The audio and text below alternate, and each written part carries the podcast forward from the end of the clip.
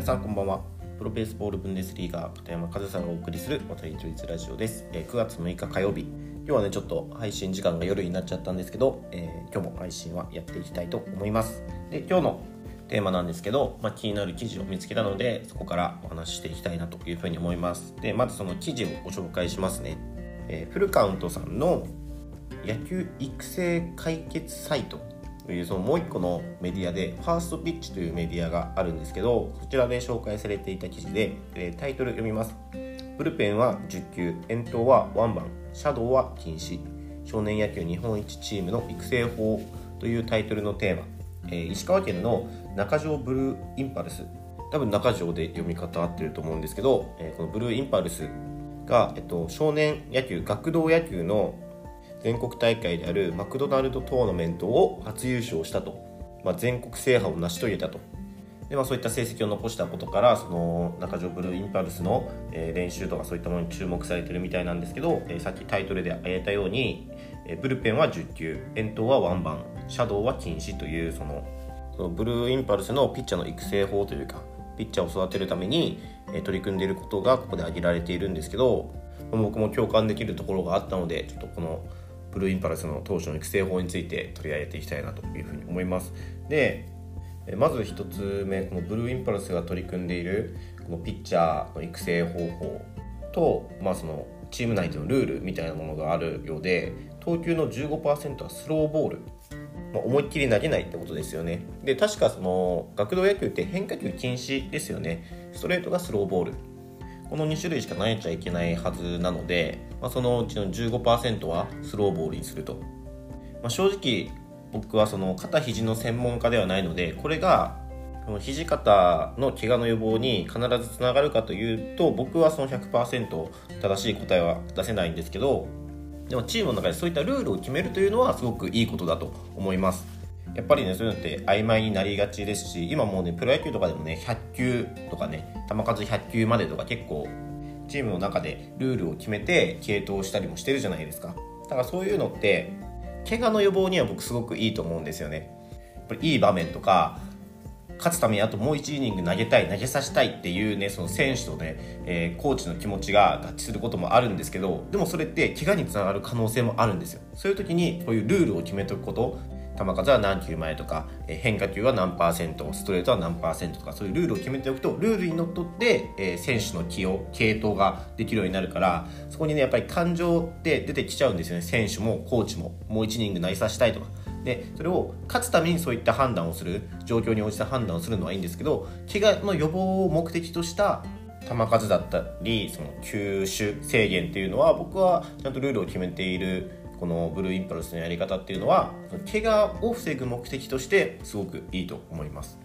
であとその複数投手を育成するにあたってキャッチボールでは全員が投手の練習をするそうなんですよね。ただ、えー、取って投げてのキャッチボールではなくて、え、セットポジションしたりワインドナップをしたりもうキャッチボールの中でピッチング練習もするんですって。でこれも僕すごくいいなと思っていてやっぱりその球数制限とかが出てきた以上複数ピッチャーが必要になってくるんですよね勝ち上がっていくためには。でピッチャーがいないってよく言いますけどピッチャーがいないっていうのは、え指導者の怠慢であって、えピッチャーを作らないといけないんですよ。ピッチャーを育てないといけないんですよ。だからいないっていうのはその指導者が何もしてないからでピッチャーを育成するために全員にピッチャーを練習をさせる。これは今後ま少年野球だったりま高校野球もですね。高校野球もえー、あの過密試合スケジュールで球数制限まで出てきたらピッチャー1人じゃどうしようもない。だから複数ピッチャーが必要になってくるっていうのはもう避けられないのでこの学童野球というカテゴリーから全員がピッチャーの練習をするっていうのは僕は今後必須になってくるんじゃないかなと。やっぱりねそのキャッチボールはできてもピッチングができないっていう子はいるんですよやっぱ投げ方が変わってくるし野手みたいに自由に動いて投げれるわけじゃないからやっぱりただ投げれるじゃなくてピッチングができるようにならないといけないんですよね。でそのためにはそのピッチングの練習をしないといけないから、まあ、そのキャッチボールの延長でピッチング練習をするというのは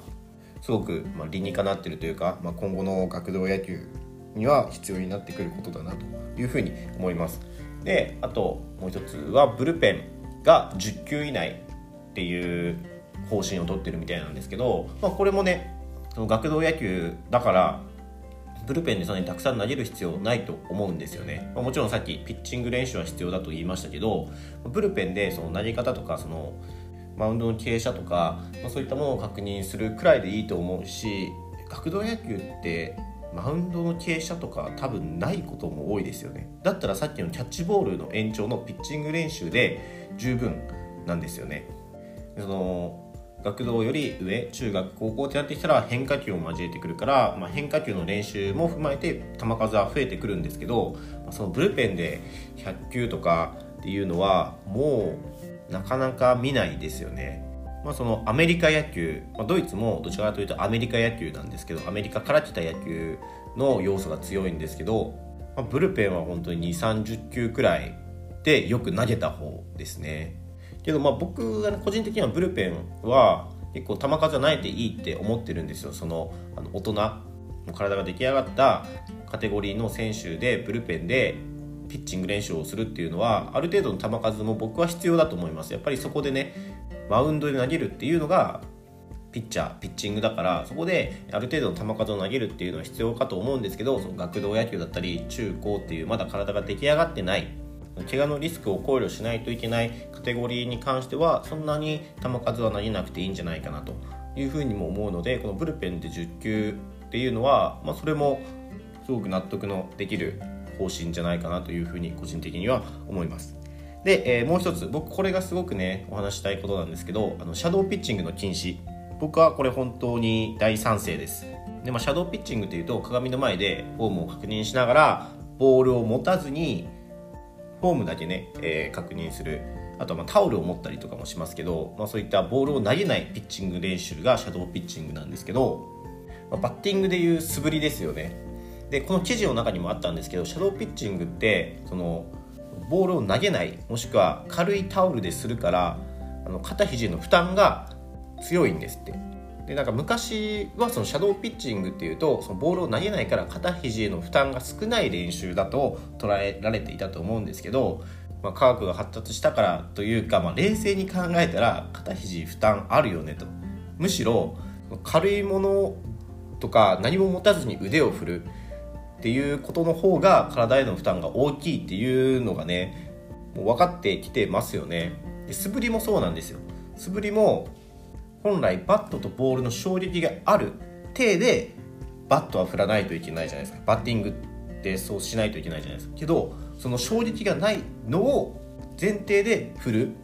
それってバッティングのスイングじゃないんですよね。それは素振りのスイングなんですよ。だってその本当のバッティングのスイングっていうのはボールを打ちに行って当たらなかった時にその勢いでこけてしまう。よく空振りした時プロ野球選手とか空振りした時ってもうこけちゃうくらいのスイングしてる人選手よくいるじゃないですか。でもあれがボールを打ちに行っているスイングなんですよ。であれがちゃんとボールとバットが当たっていればこけることないんですそこで衝撃が起きて何ていうんですかねそのこけずに済むんですよ。なんですけどそこに衝撃がないボールとバットが当たる衝撃がないから、えー、その勢いでこけてしまってる。でも素振りでそういうスイングする人はいないじゃないですか。だからあれはバッティングでのスイングじゃないんですよ。素振りのスイングなんですよね。でシャドーピッチングも同じでボールを持たない投げないもしくはタオルっていう軽いものを持って腕を振るっていうのは本来のピッチングの動きじゃないんですよね。でもしピッチングのそのままの動きをボールを持たずにだったり軽いタオルでやってしまうとそれはピッチングが衝撃ではないですけどそのボールの重みを考慮して腕を振っているはずなのでそれがない軽すぎると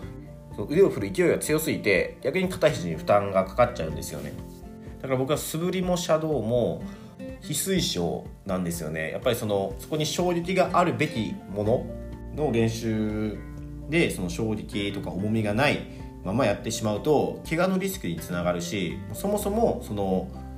必要な動きができてないんですよね。結局それは素振りのスイングでありシャドーピッチングの腕の振りになってしまうから練習としての効果もあまり望めないというかもうだったら、えー、トスバッティングとかティーバッティングをした方がいいしだったら、えー、ボールを投げた方がいいと思うんですよ。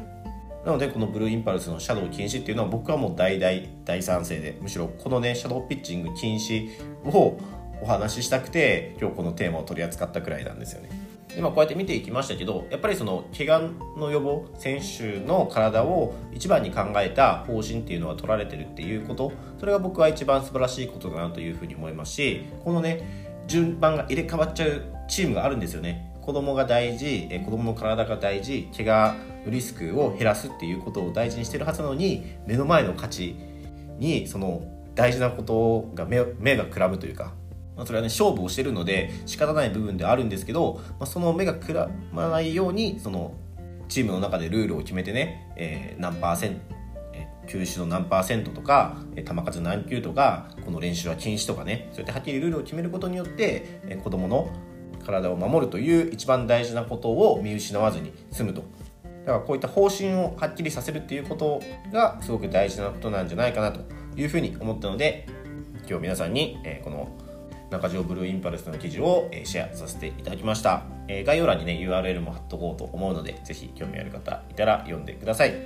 はい、ということで今日も最後までお聴きいただきありがとうございました。片山和也でした。